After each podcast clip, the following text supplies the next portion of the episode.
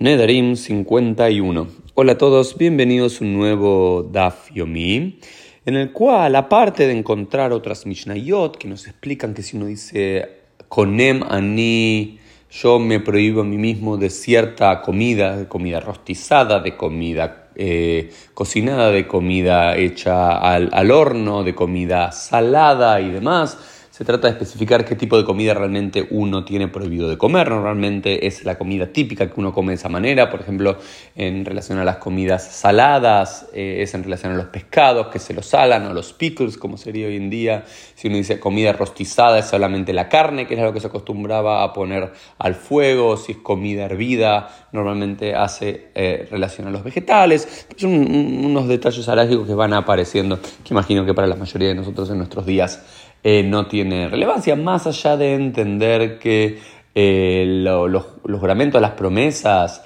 eh, con Ameyei, como decimos en Kol Nidre, tiene que ver con el Lashon y Adam, con el lenguaje de las personas, el lenguaje común y corriente, ¿no?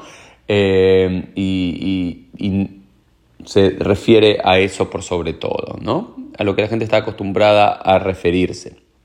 Pero creo que hay, unas historias muy, pero muy interesantes hacia el comienzo de la página 51a que tienen que ver con Bar Kapara, que era un amigo, un colega de Rabbi Yehuda Nasi, el gran eh, sabio que el Nasi, el exilarca del pueblo de Israel, que hace comienzo del siglo III era común, edita toda la Mishnah. Y al parecer, una vez hubo un casamiento de, de uno de sus hijos, de Rabbi Shimon, ¿sí? de Rabbi Shimon, y Bar Kapara fue invitado, pero Bar Kapara eh, era como que quería probar que era muy inteligente, más inteligente que los otros y demás, y en, más, en tres ocasiones diferentes humilló a Rabbi Yehuda Nasi en la propia boda de su propio hijo, de, de, Rabbi Shimon, eh, y cómo lo humilló, haciendo que, su, que Rabbi Yehuda Nasi sea él mismo quien le sirva eh, vino a él y que baile enfrente de él y que su mujer, la mujer de Rabbi Nasi, le cante a Barca Para, como toda una situación muy, muy, muy extraña. Al parecer la Gemara dice que lo, lo hacía para enseñarle eh, cómo entender ciertas palabras de la Torá, por ejemplo la palabra toeva, la palabra abominación que aparece más de una vez en la Torá, lo que dice, mira, lo que estás haciendo vos, de que tu mujer me sirve eh, vino a mí y vos estás bailando frente a mí, luego tu mujer me canta,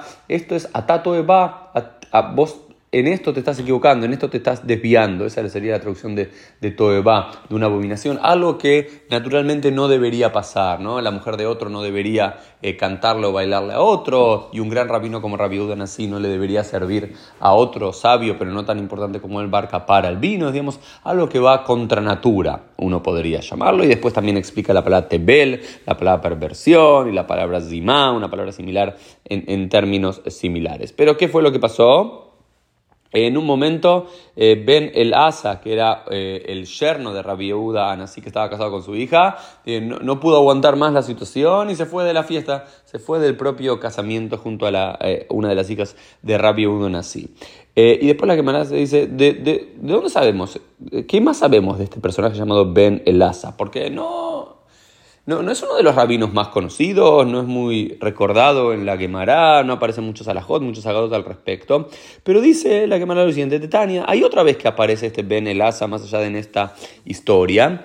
Y dice, de Tania fue enseñado en una beraita, lo leginam pizer el, el, el et maotab el alearot baem tisporet shel kohen gadol. Eh, dice, eh, Ben no tiró tanto dinero en vano para hacerse un corte de pelo, sino que se hizo ese corte de pelo para mostrar cómo era el corte de pelo del Cohen Agadol. Al parecer, los, los Kohanim los, los sumos sacerdotes, tenían que hacerse un corte de pelo muy particular y que era muy caro hacerlo y era muy difícil hacerlo y tomaba mucho tiempo hacerlo. Y al parecer, ya como estamos hablando, 200 años aproximadamente después de la decisión del Beit HaMikdash, ya no quedaban Kohanim, ya no quedaban sacerdotes y ya no tenían ese corte de pelo muy particular, pero al parecer Ben Alazá para enseñar a la gente, para mostrar a la gente cómo se acostumbraban los Kohanim, eh, a tener el pelo, él se hizo este corte de pelo. Y lo más interesante viene ahora. ¿Sí? Dice, porque citan al profeta Ezequiel, al profeta Ezequiel, que dice, y et ¿Sí? Y tenían que tirarse de alguna forma, enredarse su cabello. Y enseñan en una braita que esto es que ein lule yanit, que esto es como el corte de pelo de lule yanit. ¿Sí? Y se pregunta la cámara, ¿qué es lule yanit? Dice Rabiuda, tisparta y ejidata. Un corte de pelo muy, muy particular, muy, muy difícil de hacerlo.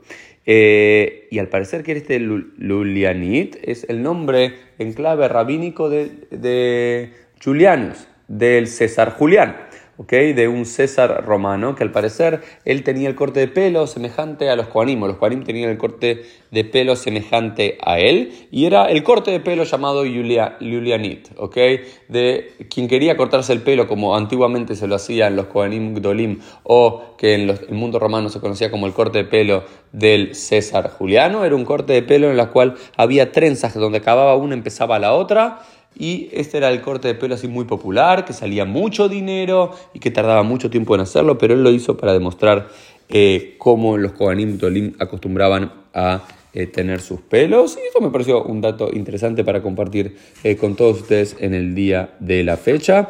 Y por lo que es, en lo que a mí me respecta y en lo que yo conozco, el nombre del corte de pelo más antiguo de la tradición judía. Esto fue el Dafim del día. Nos vemos Dios mediante en el día de mañana.